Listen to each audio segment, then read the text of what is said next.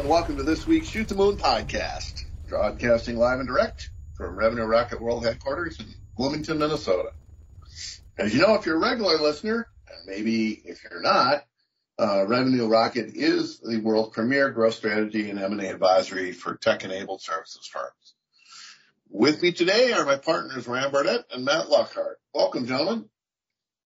Good to be here. Good to be with you. It's uh, it's kind of moving things to uh, to deal close season, and uh, we, we we've sort of been reminiscing on that topic. And and Ryan, you've come up with a great one. So looking looking forward to it. What's going on, Ryan? Hey guys, uh, and thanks for, for all our listeners for, for submitting questions and, and, uh, talking to us. It really means a lot to us. And yeah, I think it is deal season and, and it's, it's a great time of season. And one of the things we, we always come back to is how making sure that sellers and buyers are understand a clear path of what's going to happen in a transaction. And then we talk a lot about in the process about uh, the early parts about what to expect in finding the right uh, buyer and finding uh, and going through that outreach and, and, the right portion to come to an LOI and agreeing to deal terms. But uh, we oftentimes a big portion of the deal really sits in the post letter of intent stage as you're working through due diligence. So I wanted to, to, you know, you've done a lot of the hard work of finding a suitor and there's an LOI that you've agreed to. We really want to walk through some of the major steps you're going to go through as you get towards that uh, deal close. And I'm going to start out with uh, the concept that you've agreed to a, a non-binding letter of intent. And portion of that is it's often going to say something like uh, subject to due diligence.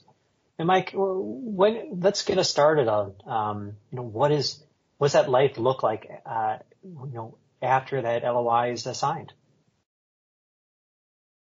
Yeah, sure thing, Ryan. Well, certainly, um, you know, you should know that it's going to take about 90 days to get from letter of intent signing to close. You know, you can move more quickly or sometimes a little more slowly, but on average, it's about a 90 day journey. Um, and it's going to involve a lot of, of digging deep in the archives and records of your business, um, in order to satisfy the inquiries and, uh, inspections, if you will, of a buyer. Um, they're going to want to look at a lot of what we'll call forensic data, right? Financials and planning and corporate records and employee documents and org charts and benefits summaries and you name it, right? Um, either compilation or audit results if you've done those with your accountant, uh, as well as, you know, go to market and marketing and sales data. It's all stuff that, um, you know, buyers want to know. Um, I guess we could say inquiring minds want to know, not only because they just want to see if you have it, which I think in some cases sellers believe that is the case.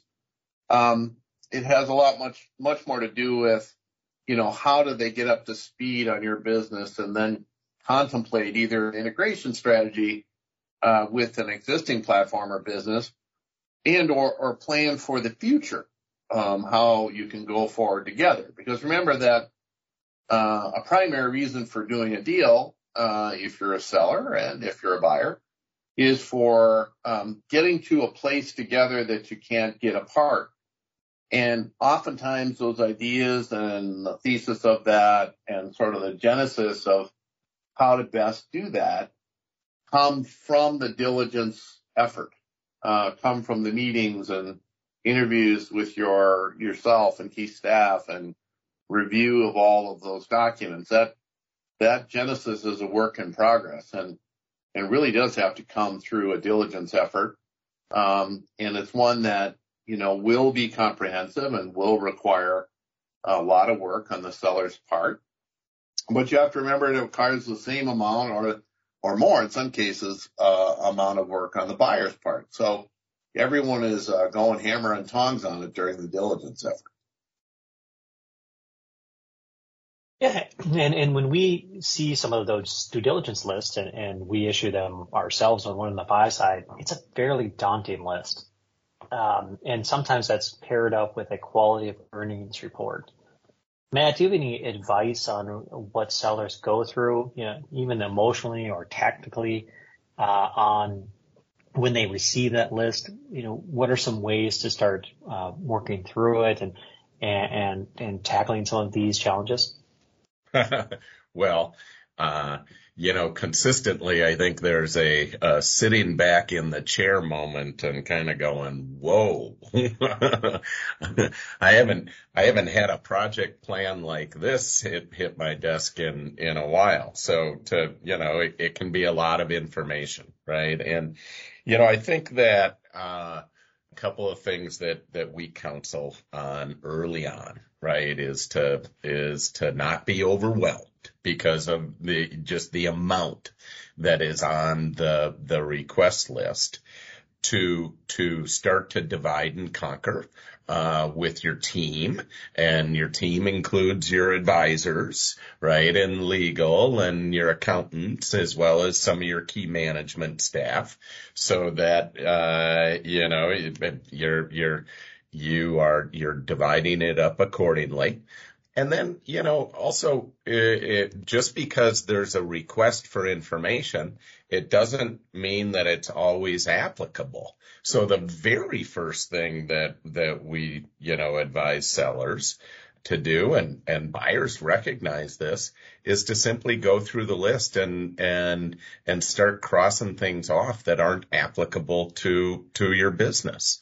So, um, you know, kind of back to that project plan, that project plan mentality is who, who's responsible and then when are they going to have the time? And so you can also start to manage expectations to the other party in terms of when they are going to start to see information. The worst thing that happens is, is it freezes people up right? They're like, oh man, this is so big and so daunting that I can't even get going. And that, you know, that's not the, that's, that's, that's obviously not the way to start the game. That, that steady approach, I think, is critical and not being overwhelmed. Uh, I think we, we do see that in that list. If it's literally hundreds of questions, uh, a lot of those questions are pretty fairly easy to answer. And uh, it brings up some points that in order to go through a successful transaction, you do have to have your, your business books in order and you have to have your contracts in order and you have to have your agreements in order. And if you've been running a successful business and uh, as you've grown it's been something easy, uh, well documented and well planned, uh, those due diligence requests are going to be a normal course of business. There are some things that you're going to look for, like, uh, for example, uh, maybe a Secretary of State filing you just don't really deal with a lot of corporate records every day. But if you do have a, a method and a methodology for uh, finding and executing upon those things, uh, it can make that process uh, quite a bit uh, easier. Um, if we kind of assume and, and, and, let's say we get that diligence work and we're starting to come through it, and a buyer starts to see something of of caution, and they would like to address that area what what happens? Mike, I'll, I'll turn that over to you to start here. Uh, what let's say there's a discrepancy in in what we thought uh, pre LOI was going into it, and, and we, are we're finding some differences. What should a seller expect uh, when it comes to that next step? Well, I think it's important to note that you know a letter is non-binding in its in the terms portion of that uh, document. I think a lot of people, you know, really want to hang their hat on the fact that everything that's going to happen in this transaction is in the letter of intent. And I, I would just tell you that that is not the case. Um, it is akin to a handshake between a buyer and seller on price and terms with an agreement uh, that a seller will not continue to market their business typically. It's not always the case, but that lockout is typically in there. We've talked about that in past podcasts. So you should know that's pursuant to the information that a buyer has analyzed. If they find a difference in that information, uh, or you're a buyer and you happen to find a variance in that information, or more detail that causes that information to be proven to either be inaccurate or was perceived incorrectly by the buyer, then it's likely that that's going to drive what's called a retrade. Um, and a retrade is when a buyer says, Hey, uh, I thought I was buying this, but it looks like I'm buying that, which is different. And we need to figure out how we can still come together with either a different price or different terms or both. And I would recommend, uh, as a seller, uh, that you stay open-minded about that and that you bring in your advisor, your M&A advisor, uh, to lead that discussion and lead that negotiation. And the reason why that is, is because it's easy to get emotional about the, uh, the transaction at that time and just throw your hands up and say, well, that buyer's trying to take advantage of me. Or if you're a buyer, a seller may feel that way. I think a, a, a strong advisor can help uh, bring the edge to the edges to the middle, if you will, or build a bridge, as as my partner Matt likes to say, uh, between the varying opinions and analysis that may have come to light in the due diligence, and still get to a win-win deal. Um, and so I I would not um, consider the deal to be dead, or even push the panic button as some sellers do uh, when it looks like there's going to be something that was discovered in diligence that was not uh, even potentially conceived uh, in the early phase diligence up to LOI. And the takeaways there are just be open-minded about the other side's perspective, try to walk a mile in their shoes, and leverage your advisor to help you through. Yeah, it's it's it's tough when that situation arises. And I think both buyers and sellers, if they're committed to the deal, we want to refer back to that LOI, but it, again, understanding the non-binding nature of it. And that can be a very difficult discussion. And uh, I think the creative solution wins here. And, and we've certainly seen that in, in, a lot of cases where, as we learn more, we're going to make some adjustment. Um, no deal gets done without a willing buyer and a willing seller. So there there could be points in which uh, perhaps it, the deal does come apart. But overall, I would I'd think to uh, keep things moving and keep things towards the goal in mind uh, of a completed transaction is is imperative here. If we if we start to think that uh, we've gone through substantial due diligence and maybe even a quality of earnings report, and uh, you've you've examined the fact that a deal uh, could have different deal terms to it, and you, if you come to agreement on those uh, deal terms, it starts to get to a point where uh, legal starts to get engaged to working through a definitive agreement. And uh, Matt, I'd love to get your start on uh, you know what should a seller expect um, for receiving uh, a purchase agreement, and, and what should what steps should they take uh, when uh, working with their counsel to start ingesting that that uh, document and what it means to them. Yeah, sure. Well, even before that, right? I mean, it's uh, and you know we've we've certainly stressed and reinforced this in in the past, but uh, um, making sure that that you've got you know a, a very experienced um, uh, transactional you know lawyer in place. I, I is is is something to be done, you know, pretty much immediately. Now, some would say that they'd want that lawyer to to review the LOI.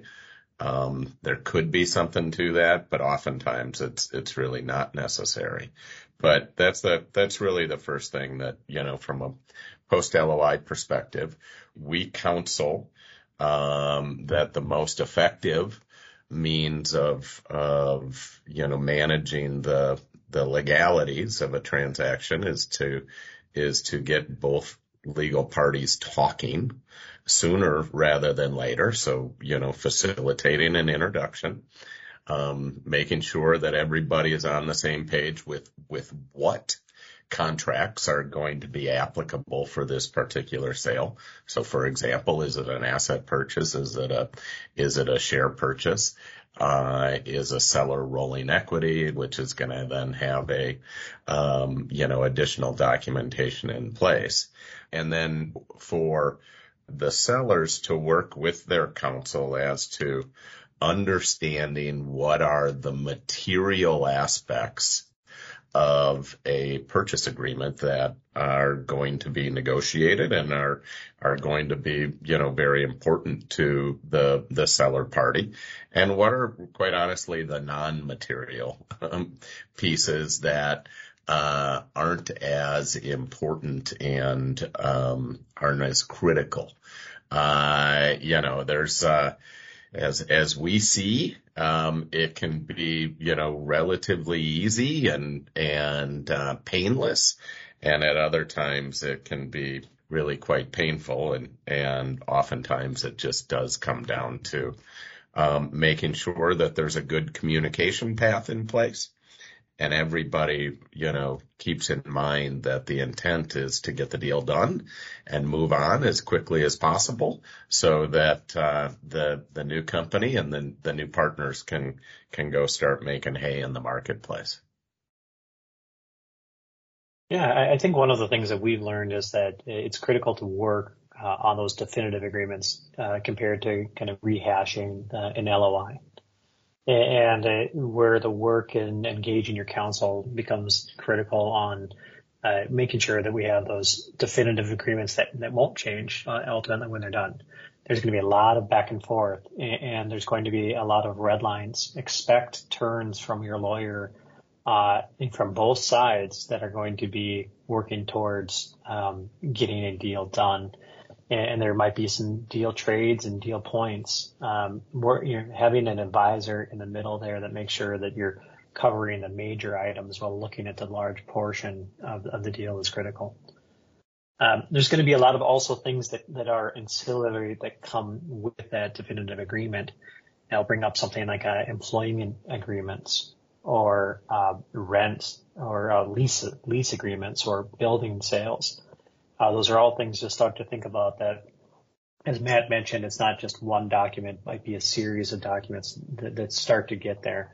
But there will be points in which you have to negotiate uh, um, throughout uh, and and bring things together. Um, Mike, one of the things I'll, I'll, throw over to you is uh, when we think about this process and you're starting to craft those definitive agreements, uh, part of this is um, really understanding the forecast for the future.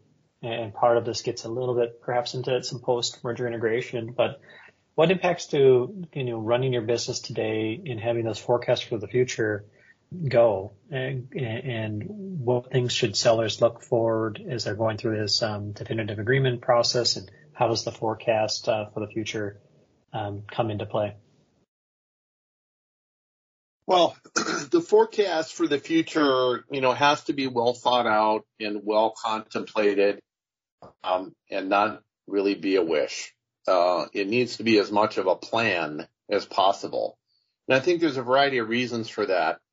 Um, is that, um, you know, having a solid forecasting methodology and a forecast that is uh, attainable build confidence in your buyer and help you structure any what we'll call gain share or contingent share type arrangements um, in a way where you'll be much more likely to make the number. I think we've seen people, um, you know, on both sides of a deal sometimes get a little bit of happy ears around their forecast, meaning they're planning for something that's more aspirational than probably factual.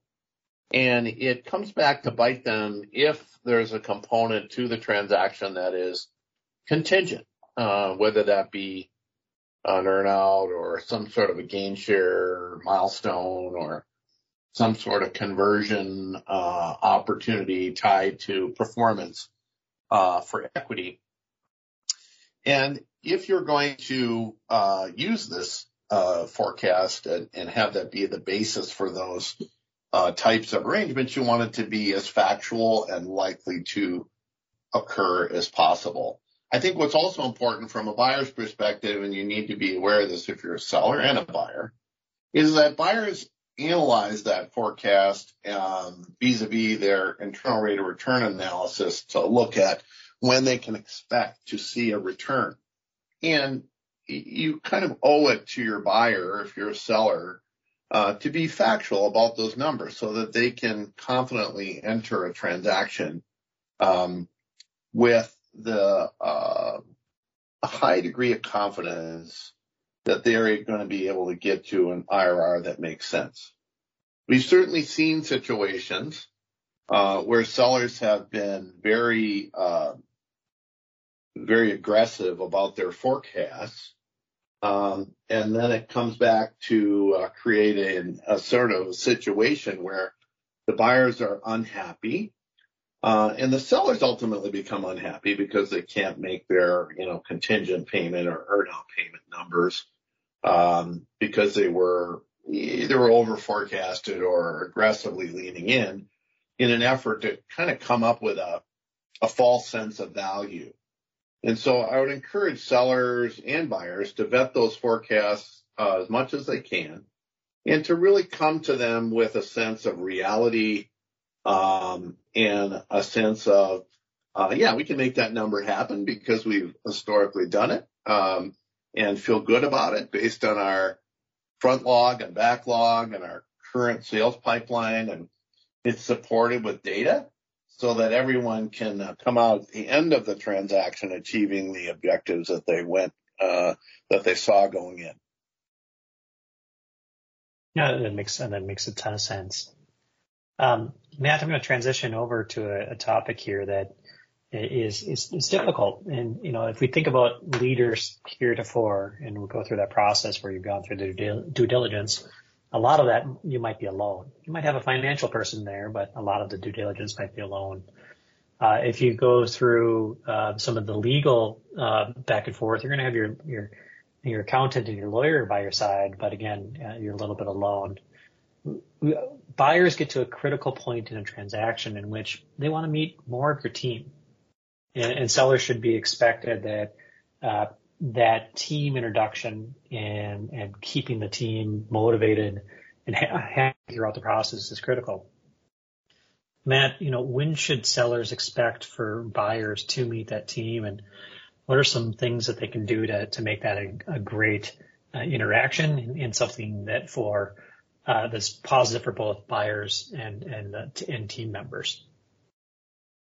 Well, you know, it, it I, I, don't think there's a, a, one size fits all, right, to this. I, it, to some extent, it depends upon, you know, the size of an organization. So the, the, the bigger the organization, um, the, the more executive management team members, uh, are going to be, you know, sort of in the mix, in the know and likely part of the process and then naturally part of the, you know, uh, pre-close integration planning, you know, uh, growth planning, you know, discussions. For a smaller company, uh, you know, founder-led business that, you know, he's he's started to build aspects of his his uh, you know executive management team, um, but then maybe there's a, a, a another group of of uh, sort of middle managers that aren't in the know and and you really don't want to distract them. Um, well, some of the executive team members likely are going to be engaged earlier. Um, you know, and when we say earlier, if uh, if that uh, LOI period, post LOI period is 90 days, as as Mike reinforced, um, you know, maybe it's 45 days in that, that some of those team members start to be engaged, you know, which happens to correspond with the validation of financials, the validation of contracts and et cetera, et cetera. Um, now for those, you know, sort of middle management team members and, and, you know, obviously the organization as a whole, you know, we've, we've talked about this before, you know, we, we believe that it's, uh, it's important not to distract the organization with, uh, early announcements and, uh, and the like. Um, because again, a deal isn't done until a deal's done. And, uh, and also there's a, you know, a natural reaction by people to say, you know, what does this mean to me? Right. I don't want to change. And, and it's, it, it, ultimately it's just a distraction. So, um, no, no, no sort of one size fits all, uh, somewhat dependent upon the team, uh, and the size of the organization. Um, but, you know, again, um, probably in the latter half of the process is, is when, you know, those discussions become more meaningful and more real. Yeah, great point. Great point. And, and, Matt, keeping with you, if you think about, uh, you know, if we're near that, uh, the meeting of teams and you're in, and people are getting together, that oftentimes mean, also means that you're into a point of a deal in which one of the more contentious uh, uh, things will come out, which is establishing uh, working capital. And this is always something based on even its definition. It's going to happen near the end of the deal. But uh, Matt, what are some kind of best practices to even introducing that working capital so it's not uh, so it's not a surprise to everyone? Um, yeah, uh, you know, we, we actually think that it, it, it shouldn't be that difficult. Sometimes it is.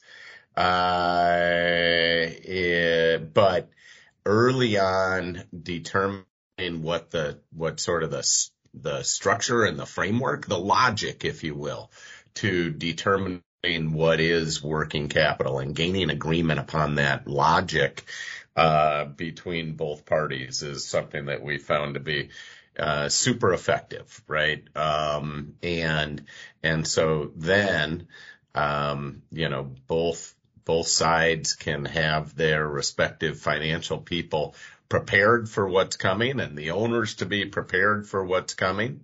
And then, you know, once you've got that logic in place and that framework in place, then it's a, then it's really a matter of, of running that against the historical, you know, numbers. Um, you know, sort of the, be it the, the six month average working capital or sometimes the 12 month average working capital. Um, and, uh, and then, you know, uh, relatively easily and without pain, you should be able to determine what your, uh, what your peg is for the working capital of the needs moving forward. Now, early on, if you, if it's determined that there's just a, a big disagreement in terms of the logic in terms uh, of how you arrive at a working capital peg, then you know, that's something that you can hit, you know, head on so that there's uh, less pain later in the process. Yeah, I think for sellers just coming in, understanding you're going to have to keep some cash in the business is critical to know. And then once you come to an agreement, I think everyone else gets on the same page. Um, but it is critical to be aware of and understand that, it's going to be a point that uh, there will be some back and forth on, and ultimately you're going to settle on a, a number that you both agree upon. And, and if I look at this again through the stage here, and we're getting almost near the, the later stages of a deal, but Mike, something that we've seen a lot on his uh, lately has been uh, sellers really trying to to get ready for the, all the schedules that might be used uh, in a definitive agreement. So, Mike, what what should sellers be prepared for when it comes to uh, schedules? You know, what are they, and what should they be prepared for?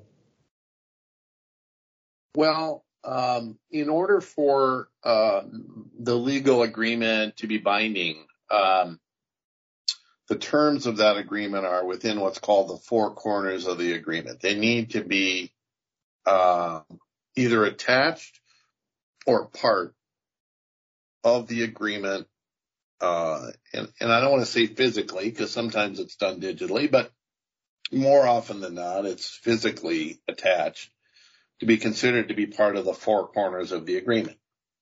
And usually schedules are referenced in the document uh, for things that um, are important. And I would say schedules include things like your contracts, uh, usually copies of your active contracts as an example, because that's part of what's being acquired.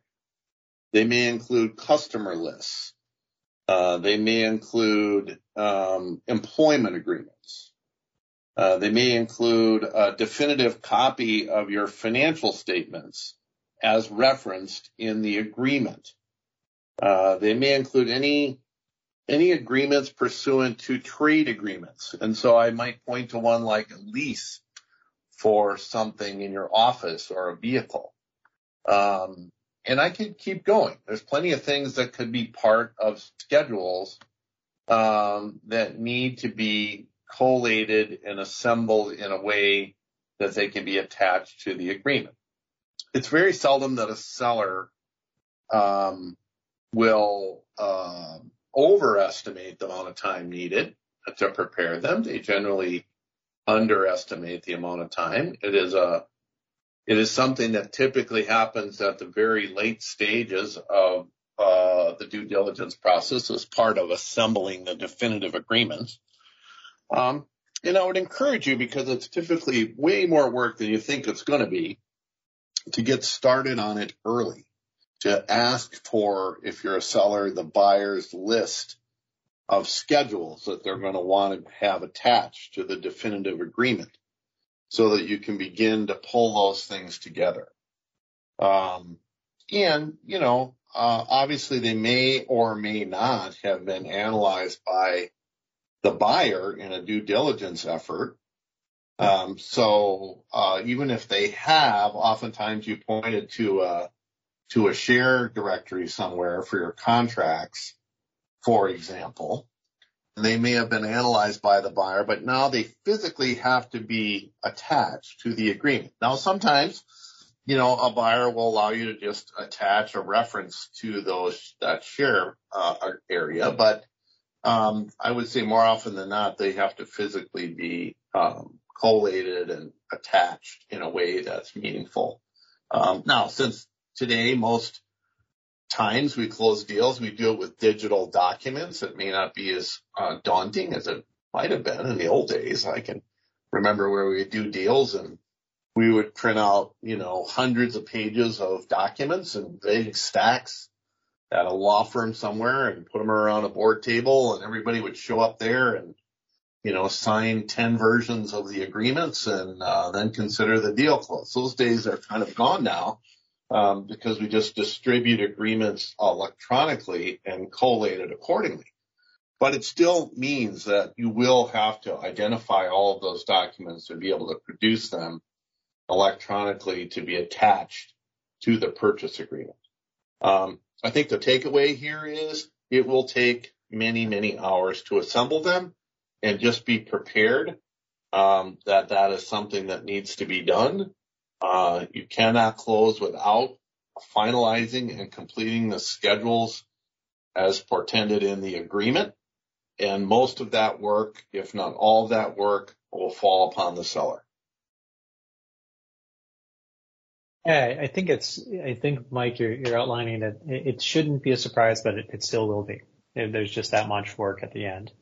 And so it's a matter of tackling some of that as you can and, uh, also understanding that you're going to, it's going to be that crunch time where you feel really solid that this deal is going to get done in the terms and price and timing that everyone expects. So I think, uh, it's just critical to understand there's going to be that last mile is going to be a, a tough one.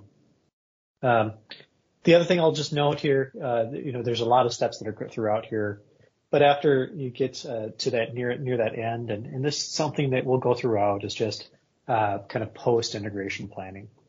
So as deals come to fruition and, and we all feel good that everything's getting done, uh, start looking to the future of what life looks like um, going forward uh, after after the business combination happens. So if I was to rewind this a little bit and I start with an LOI and I, we we've got an agreed upon LOI, uh, the next step you're going to get that.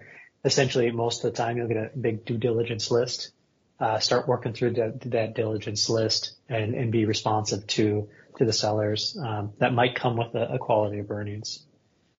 Uh, after that diligence is is complete or even in process, you, there may be a chance for uh, renegotiation of the deal. Terms. Just be prepared that some buyers and sellers may want to realign on some of the minor points and maybe even major points.